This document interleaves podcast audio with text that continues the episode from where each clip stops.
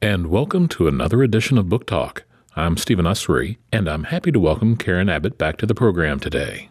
Abbott is a best selling and respected writer of historical nonfiction. Her previous efforts are Sin in the Second City, American Rose, and Liar, Temptress, Soldier, Spy. Today we'll be talking about her latest, The Ghost of Eden Park, The Bootleg King, The Women Who Pursued Him, and the Murder That Shocked Jazz Age America. Abbott, after going to the mid 19th century and the Civil War and Liar, Temptress, Soldier, Spy, what brought you back to the 20th century and the days of vice in America? Well, I usually get my book ideas from archives or libraries or out of print books or something like the Civil War, which I lived in Atlanta for a while and couldn't escape it. But I got the idea for this because I was a big Boardwalk Empire fan, which ran on HBO for five seasons. And I thought it was a really brilliant show. They perfectly captured the dawn of the 1920s. Bootleggers were just starting to figure out how to circumvent prohibition laws, and nobody had yet heard of Al Capone. And George Remus, you know, was a minor character on Boardwalk Empire. And I think that he was so innovative and cuckoo, and he stole every scene he was in. You know, there's a great scene where he is on the phone with Steve Buscemi's character, Nucky Thompson, and they're doing a business deal and things are getting a bit heated. And Remus says, you know, speaking of himself in the third person, Remus finds you petty and resentful. um, and Steve Buscemi retorts, well, Remus can go himself. Well, and I wanted to know if he was a real person. And indeed, George Remus was a real person who did speak of himself in the third person. And his life was much more interesting and dramatic, I think, than anything portrayed on Boardwalk Empire. But do you think that tendency for him to speak in the third person kind of indicated his lack of mental stability that would show up later in his life? You know, it's an interesting question. And Not well integrated. I think that Remus was somebody who was always developing the next iteration of his persona. And if I were going to psychoanalyze him, I would say that to view himself objectively, he would do that. And speaking of himself in the third person sort of allowed him to see where he wanted Remus, the persona, to go and how he would direct Remus, his person, into that field. And I also think he was a huge egomaniac. And once he started accomplishing the goals that he very carefully set for himself, he allowed himself some indulgences in addition to, you know, lavish mansion and extensive wardrobe and cars and, and things of that nature and priceless antiques he allowed himself the indulgence of speaking of himself in the third person. A couple of weeks ago, I saw an old Edward G. Robinson movie. It's based on a Damon Runyon play. It's called A Slight Case of Murder, and where he plays this guy named Remy Marco, who is a bootlegger who goes legit after the end of Prohibition. I was just wondering if maybe they named Remy after Remus. Oh, I don't know. Because there were so many kind of similarities in yeah, their stories. And now I need to see that immediately. It, it was a comedy, so yeah. it wasn't a down and dirty. I, but the title's great. I love it. It's like a little bit pregnant. Slight case of murder. well, it, it, was an accident. yeah. Oh, just oops. But much like Remus himself, never tasted his own supply. Exactly. I mean, that was a big irony of, of the situation. George Remus developed the most complicated and complex and brilliant way of establishing himself as a bootlegger.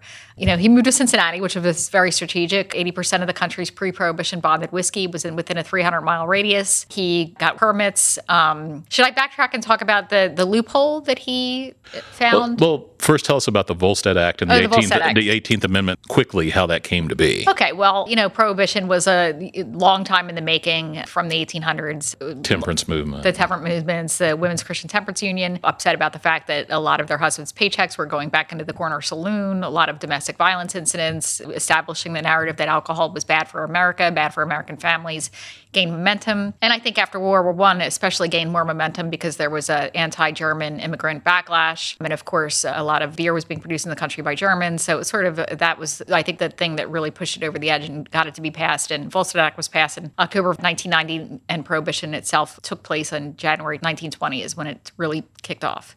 We have George Remus himself a German, so yes. he feels acutely persecuted by all this. Yeah, I think that's true. And I think it also helped George Remus that a lot of people were put out of work by prohibition barrel makers, bottle makers, bartenders, service people.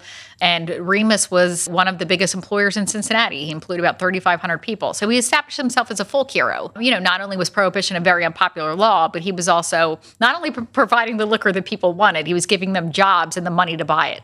So he was in a sort of a win win situation for himself, especially since he was making enough money to pay off all of the prohibition agents and, and officials that otherwise would have, you know, had to arrest him. It's amazing that on one day you have a behavior that is so much a part of people's everyday lives, and the next day they've been criminalized. Yeah, overnight. There was a, lot of writing pointing that out, the sort of absurdity of that, that people's just natural private habit was suddenly criminalized. Of course, you were still allowed to drink in your home if you had acquired the booze before Prohibition. In fact, I think Warren Harding's one of his first actions was to move all of his booze into the White House, where he threw private poker parties, which George Remus was tangentially involved in. But yeah, it was it was sort of an absurd law. Every day, somebody was pointing out the absurdity. Most of all, like H.L. Mencken and people like that on a national level, and, and sort of for the intellectual set too. Also, drinking was a professional obligation for them, it seemed like. Yeah. Oh, yes. Yes. Let's, let's not forget that. Drinking was part of many people's professions and, and their creative genius. Why not? Now, Remus grew up in Chicago. And yes. I, I, feel like strange. Am I referring to myself? I'm talking like Remus. uh, but Remus grew up in Chicago, and he was a true Horatio Alger story. Yeah, he really was. Family immigrated from Germany when he was a kid. They settled in Chicago, and he had a really difficult upbringing. His father, in Remus's own words, was a mean and abusive alcoholic. And when Remus was 14, he had to quit school to help the family earn money. His father could no longer work, so he went to work in an uncle's pharmacy.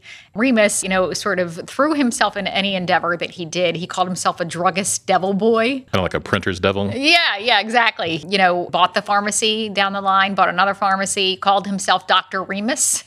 And of course, began studying law at night because he wasn't content with just being a pharmacist. He also wanted to become a lawyer and conquer that profession. He was born in Germany and never was naturalized as a citizen correct. when he came to America. So we have these echoes to the dreamers that we have nowadays in America. It's it's a story that seems to reoccur for us. Yeah, absolutely. And he was terrified. I don't think I'm giving much away in terms of spoilers to say that at some point people are trying to oust Remus from the country because he was not a citizen. His father had never been naturalized and Remus was never naturalized. And I think he was terrified by the idea. He, you know, would make proclamations in newspapers that he argued cases before the Supreme Supreme Court, and how much more American could you get than that? That kind of thing. Now, he did very well in the law but in short order, he blew up his personal life and then blew up his professional life. He did. You know, just to give you a taste of his legal profession, he very strategically put himself in the same law office as Clarence Darrow. And he quickly established himself as a very successful and sought after Chicago defense attorney. He really made a name for himself by his courtroom antics. He would leap across the floor, he would kick and scream and cry and tear at his hair. He would begin fights with opposing counsel and earned the nickname the Weeping and Crying Remus. And it was as a profession as a lawyer that he started getting a new type of clientele, men who were charged with violating the Volstead Act. And he was like, if these guys are cleaning up here, I, am so much smarter than them. I'm, I'm, going to go into this business myself. And then using his pharmaceutical background and his legal background, he scoured the Volstead Act for the loophole, which of course was if you had a physician's prescription, it was legal to manufacture and distribute alcohol for quote unquote medicinal purposes. Uh, and he knew nobody was really doing that. well, I grew up in a, a, dry county in Arkansas for a few years, and there was a type of mouthwash called Dr. Tishner's mouthwash mm. that had a very high alcohol content that was very popular down at the corner store. Yes, and littered in the garbage cans every Sunday morning, I'm sure. There was a client of his named Imogene, and she didn't come from great circumstances either, but she had ambition to match his. She did. They met actually in his law firm. She was the dust girl in his office. She cleaned up after hours and dusted his desk. She had a young daughter she was supporting by herself. They commiserated about their marriages. Remus's wife accused him of being somebody who, quote, had a habit of coming home early in the morning. If you can imagine that being on an official divorce complaint, it seems so strange today. And Imogene's husband was a philanderer who never had enough money. And above all, Imogene wanted money. She had come from sort of dire circumstances herself, never had enough. Her husband was always leaving her wanting, and she asked Remus to represent her in the divorce case, and he did pro bono, and they sort of really hit it off as a woman at that time, she didn't have the opportunities for advancement that he had. Yeah. So, you know, Remus began confiding in her about his plans to become the country's preeminent bootlegger. And she knew all the money that he stood poised to make. And she decided she wanted a piece of that. In fact, she confided to one of her friends that she was going to, quote, roll Remus for his role. From the very beginning, she had those designs. Exactly. And Remus, I think, really cared for her and he trusted her. He respected her advice. He actually called her the prime minister. He told her all about the operation he was planning. There's some weird irony going on here that his name is Remus, Romulus and Remus. Yes. He moves to Cincinnati, named after Cincinnatus, who was twice dictator of Rome. But I'm very impressed by your your I can Google with the best of them. Wikipedia saved me. and Cincinnatus was known for his selfless service to the city of Rome, and Remus was the opposite. Are you saying that Remus was not selfless? Are you saying Remus was not an altruistic, philanthropic knight, shining knight? Um, Remus employed many. he did. Remus has the good stuff. I think that you know, to the people he did employ, he was he was a godsend. He was a folk hero. He was their sort of savior in this dark time. He was establishing the drink that they wanted so badly. But Remus, of course, you know, saw himself as this godly figure and began treating himself as such. He and Imogene bought a very lavish mansion in Price Hill, which was Cincinnati's wealthiest neighborhood, and planned extensive renovations. And he put the deed in Imogene's name, which I think was one of many things he came to regret, you know, as things unfurled between them. I worked for a liquor retail company in Arkansas, and it was illegal for one person to own more than one store in a city. His name was Haroldine Hewitt, and everyone in his family owned a liquor store. and then they called it the Springdale Liquor Association. And that's brilliant. so I, maybe even, they maybe they learned something from Remus. Even in the '90s, yeah. people were trying to circumvent the law when it comes to liquor. now, Imogene is very savvy, very ambitious. Did she have an official role inside the circle? Well, he called her the prime minister. You know, Remus gave her an allowance she invested her allowance in his business dealings. I think she was somebody he confided in. He showed her certain paperwork. Remus didn't keep paperwork on everything, but whatever he had, he would show Imogene. He would consult her. If he was planning a deal, he would talk to her about it. As evidence later on in the book when he decides to do something quite risky with Jack Daniel Distillery, I think he really respected her. Whether or not she had a role beyond being his, you know, unofficial prime minister and, and advisor, I, I think that's as far as it went. You know, he also had the circle, as he called it, around him, and, and those were his main players too. When I was reading up on A Slight Case of Murder, it said it was kind of loosely based on a Moliere play, Middle Class Gentleman, Bourgeois Gentilhomme. The main thing about that is, is a rich middle class man. He has upper class aspirations. And Remus himself is that way. He wants to be accepted as part of the upper crust in the world. He really does. And I think that was very important to him. I think one of the biggest uh, examples of that is the lavish New Year's Eve party he threw in December of 1921. The renovations on the mansion were complete. They cost $750,000, which I think is about 10 to 12 million in today's money. He had this pool built for $175,000 that he indoor. called it indoor, called the Imogene Baths after his wife. And my favorite detail about the pool was, you know, it was housed in this separate building. It was a wreathed in a very elaborate Roman garden style. And it had electric baths, which were like an early version of a tanning bed, heated by incandescent lights and said to make the user frisky. Um, this party became famous. He gave out favors, diamond stick pins for the men. Every woman got a brand new 1922 car. He put $1,000 bills on everybody's plate. You know, and it were these parties that made people suggest that he was the inspiration for Jay Gatsby and the Great Gatsby. His reach was immense at this time. What you said, 30% of the liquor in the country he controlled? 35%. Within a year of opening the circle and launching his plan, he owned 35% of all the liquor in the United States, which is just astounding, I think. Can you do that all without any violence? That's the thing. People ask me why is Remus forgotten? You know, he was such a prominent figure and such a wild and crazy story from the 1920s. Why is his name not remembered today in the vein of Al Capone? And I really think it was because Remus built his empire with intellect as opposed to systematic violence. And once Capone came in and the Tommy guns and the whole Valentine Day massacre, that's the narrative that took over. But Remus, now I'm sure that whiskey pirates who encroached on his property were killed here and there, but Remus was not somebody who was going out lying in wait with an automatic ready to shoot a bunch of people. But he had people to take care of that for him, I'm sure. I mean, there were no gangland wars. Remus didn't have any gangland wars. So if he had individual enemies, you know, he took care of that discreetly, but there was no sort of splashy newspaper gangland war. I think some people even called him the gentleman's bootlegger. How did the system of permits work, actually? You know, Remus had a connection in the federal government, a man named Jess Smith, who would provide Remus with authentic government withdrawal permits.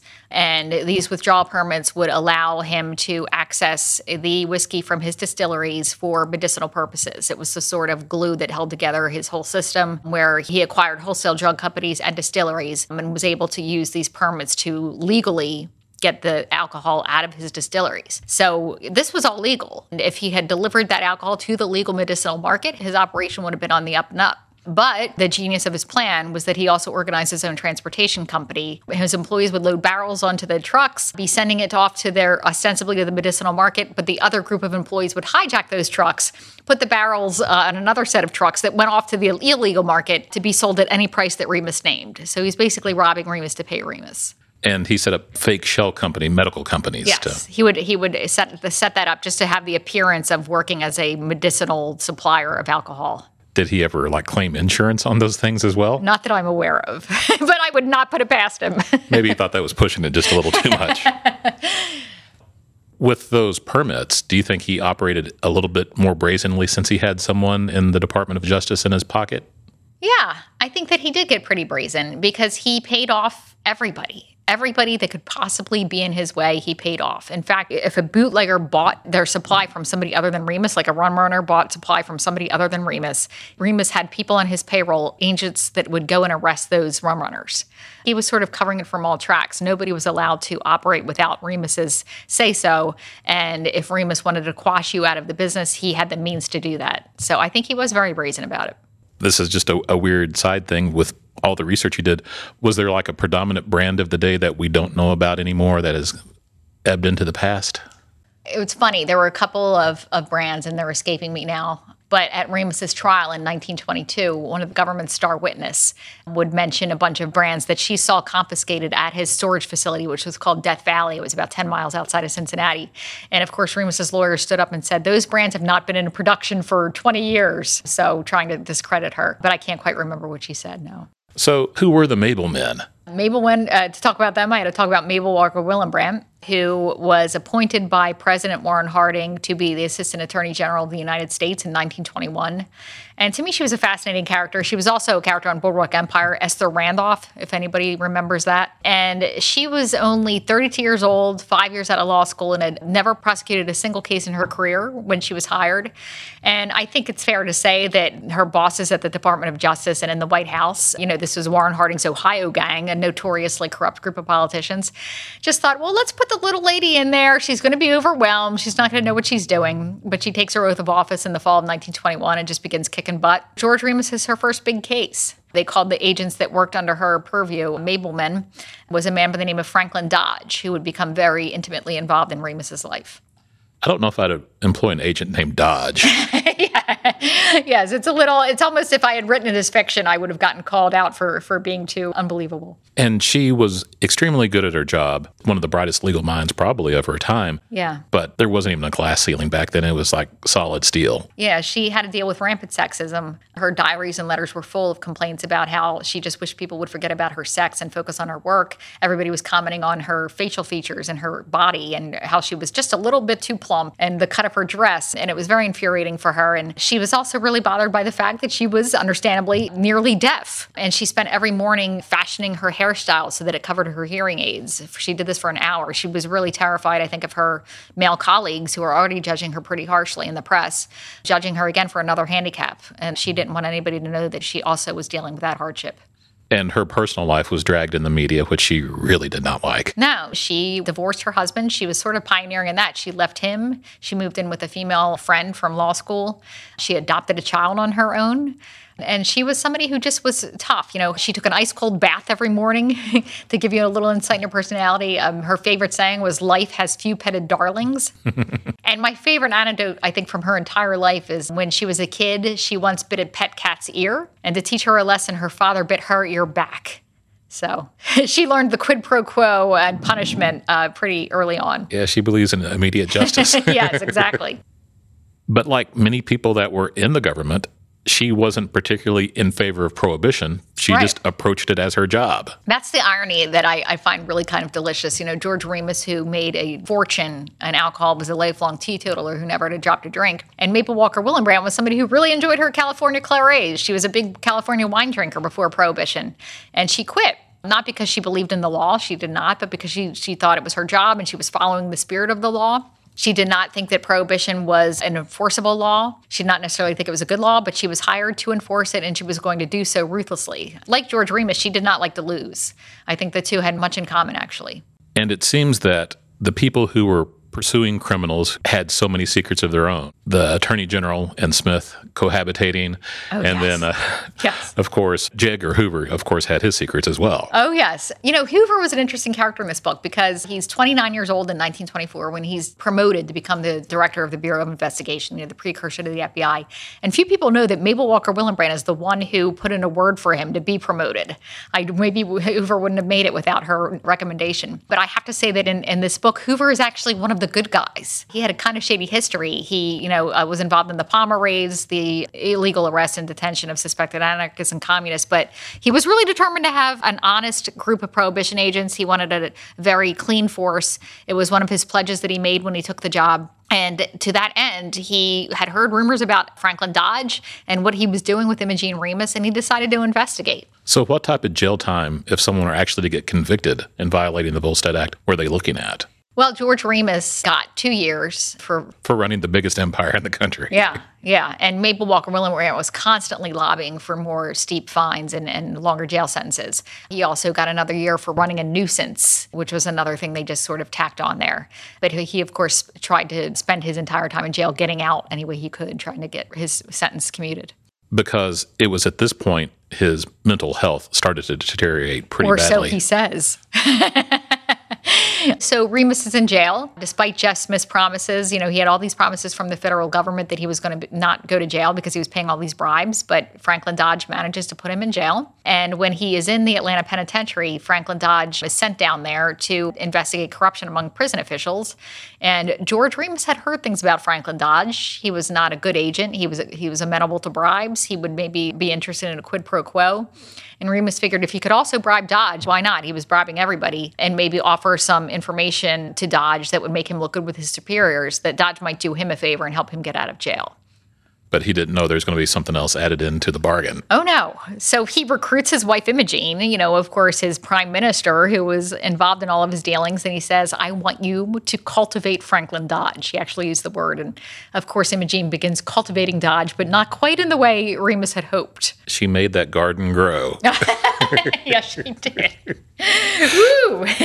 a little, little, a little hot in the collar there. A little Voltaire for everybody there. exactly. So tell us what a brainstorm is. So, brainstorm's interesting. I did a lot of research into what the thinking was on insanity and temporary insanity at this time period. And the word brainstorm was first used in the trial of Henry K. Thaw back in the early 1900s, who was involved in a similar love triangle.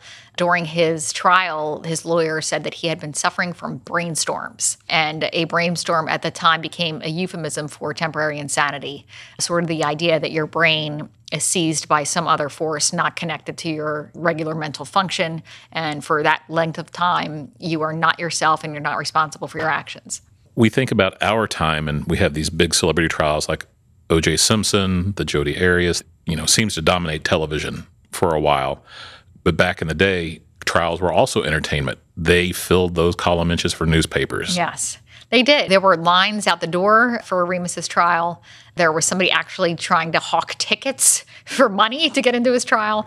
I mean, it was making international headlines, and you know, it was one of the early times of the tabloid wars that, that heated up during the 1920s. Everybody wanted to get the latest scoop and get the interview, and it was fascinating to me, you know, to read the kind of access that reporters had at this time period.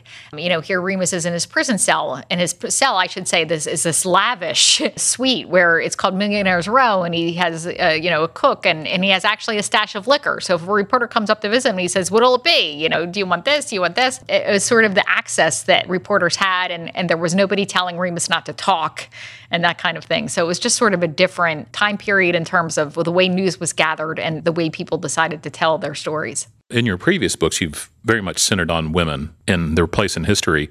Now you have a main character to go along with Mabel and Imogene. What's it like writing about a man in the lead of things? You know, I enjoyed him. You know, people ask me, did, do I like George Remus or, and why would I want to center a book on this person? And I don't care if somebody's likable. I care if they're interesting. I've come across a lot of fascinating characters in history, but George Remus, I think, is the most fascinating character I've ever come across, or at least one of them. It was interesting to write from a man's point of view for a while. You know, I had done that on uh, some levels. I mean, all my books have some man in them, but to have somebody as a protagonist was different. And, um, to see people reacting to men as opposed to writing women, you know, talking about how women um, see men reacting to them. It was just sort of turning the tables, and it was it was a fun writing exercise um, for me. So, what do you think it is about vice and transgressing social norms that piques your interest and curiosity? Well, I think I went to 16 years of Catholic school. and anybody out there who was raised Catholic probably knows that the idea of, of the taboo, which is so ingrained in Catholic imagery and all of the stories, everybody's fallen. There's always kinds of, of stories of being people being disgraced. And I think that it's something that was ingrained and, and just sort of grew, not everything from Catholicism, but I mean, as a kid, I was also obsessed with unsolved mysteries. I told somebody last night that I went as a kid uh, out as Halloween as Robert Stack, complete with a trench coat and a fedora. And when anybody would answer the door, I would say, so it was just something that was always interested in this. When I was a 12 year old, I, I, tried to submit stories to Ellery Queen and Alfred Hitchcock about murderous grandmothers, and nothing was ever accepted, but, but I tried. Do you write any fiction anymore? I'd like to. There's plenty of stories from history where I'm like, God, that's fascinating.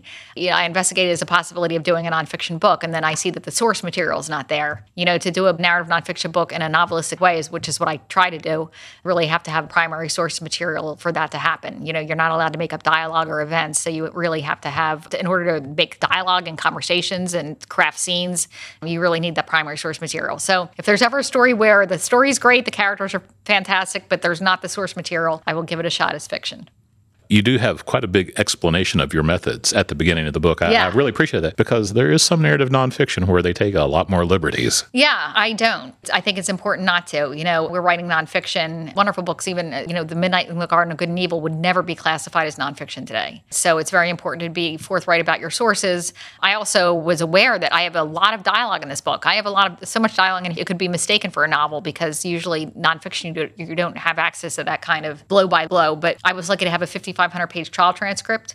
And trials are wonderful because they're all about somebody getting on the stand and say, Well, I said this, and he responded like this, and I was thinking this, and then he went and did this. So the material was there to craft a, a cinematic scene. And I just wanted to be forthright that a lot of my stuff came from this trial transcript, which was very detailed and allowed me access to everything from dialogue to what somebody was thinking at a particular time. Now, was the press coverage of Remus in the early days of his trials, was it unified saying, oh, we've got to get him, or were there some that rooted for him and some that rooted against him? You know, George Remus wasn't the only thing on trial. Prohibition was on trial. And I think that people were aware of that. He sort of had a leg up from the beginning.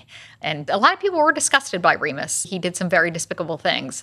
But just as many people thought, you know, this guy suffered for how long in jail for a stupid law that never should have been enacted in the first place. So it was kind of favoring Remus was a way to give the finger to prohibition, really. So I was thinking, you know, how could this man of the law, a member of the bar, just turn over to the dark side so quickly. and, and, so I Googled cocaine and lawyers. Oh, interesting. I just wanted to see if there's like a modern analog. Yeah, yeah. In 1990, there was a study that said attorneys used cocaine at twice the national rate. Interesting. So it, it seems that our uh, legal profession doesn't think so much of the law at times. That's really fascinating. Yeah. I mean, George Remus certainly wasn't doing cocaine, though. Like, he wasn't even drinking his own booze. So I wonder what kept him going, aside from the enormity of his own ego.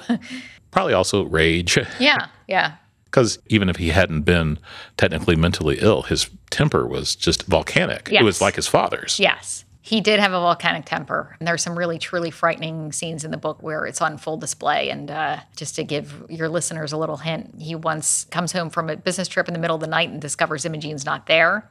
Finds out she went to Indianapolis with a salesman and some friends. He did not like the salesman. So he gets a loaded cane. This is like a gentleman's accessory that was weighted at one end, so it could double as a weapon. Hightails it out to Indianapolis and finds this salesman and confronts him in the middle of the night. I will leave a little suspense if people want to see what happened in that scene. But he had a fearsome temper, definitely. Oh yeah, he busted up a plumber that talked sassy. Oh, too. Oh yes, he did. He did that too. I think he and Imogene both had tempers, but his was obviously more dangerous. So, in going to Cincinnati to research and then go back to promote the book, what did the people of Cincinnati now think about the legacy of George Remus in their city? You know, shockingly, a lot of them had never heard of him. And if they had heard of him, they didn't really know much about the story. So that's been a really satisfying thing to have resurrected a piece of their history that they might be interested in. People who never were interested in history might start reading history. And they have a really, one of the best stories of the roaring 20s, which is full of great stories right there in their backyard. They've been really receptive to it, which is, which is great because Cincinnati is a bit of an odd town. It's right there on the border of the South, so it is. It's neither fish nor fowl sometimes. Yeah, yeah, it is that. I think you know, not quite knowing what its place was, but it's really coming to its own. I, have been out there for quite some time. The architecture is gorgeous. The the I will say the booze scene is fantastic. uh, I spent a lot of time in that. But I will say this about the Midwest, and I found this with Chicago too. They're very interested once they know that there is good history in their city. They're insatiable. They want to start reading everything, and I've I've just been hearing from people who have been started researching their own connections to their family's bootlegging back in the 1920s and sending me little tidbits about things they had heard or looked up. So it's a lot of fun when people actually take a personal stake in the story and figure out how it relates to their own lives because you don't often think about history being relevant. Is there anything that you've run across since that might make it into the paperback? Oh, there was one thing very interesting. I heard from a couple of Remus's relatives. Let me remember this. Her great grandmother was Remus's first cousin told me that Remus supported Hitler during World War II, and his entire family disowned him after that. And rightly so. Yeah. Is there another topic that has caught your imagination? I am thinking about a few things. I am, in particular, kind of looking into a, a, murder mystery that happened a little bit after the George Remus story, a little bit after the Ghost of Eden Park, but it's in very early stages. It does have a woman who wields a gun. I will say that. And it has a very bizarre male protagonist. So, echoes of the Ghost of Eden Park.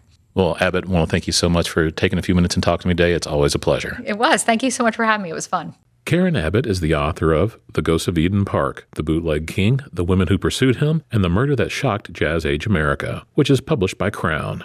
I'm Stephen Usery, and this is Book Talk. Thank you for joining us today. Book Talk is recorded in the studios of WYPL in Memphis, Tennessee. If you have any questions or comments, you can email us at WYPLFM at gmail.com or write to us at Book Talk, care of WYPL. 3030 Poplar Avenue, Memphis, Tennessee 38111, or call us at 901 415 2752. This recording of Book Talk is licensed under the Creative Commons Attribution, Non Commercial, No Derivative Works 3.0 license for the United States. You are free to share, copy, distribute, or display and perform this work but there are restrictions. Nothing in this license impairs or restricts WYPL's moral rights. Thank you for listening to Book Talk.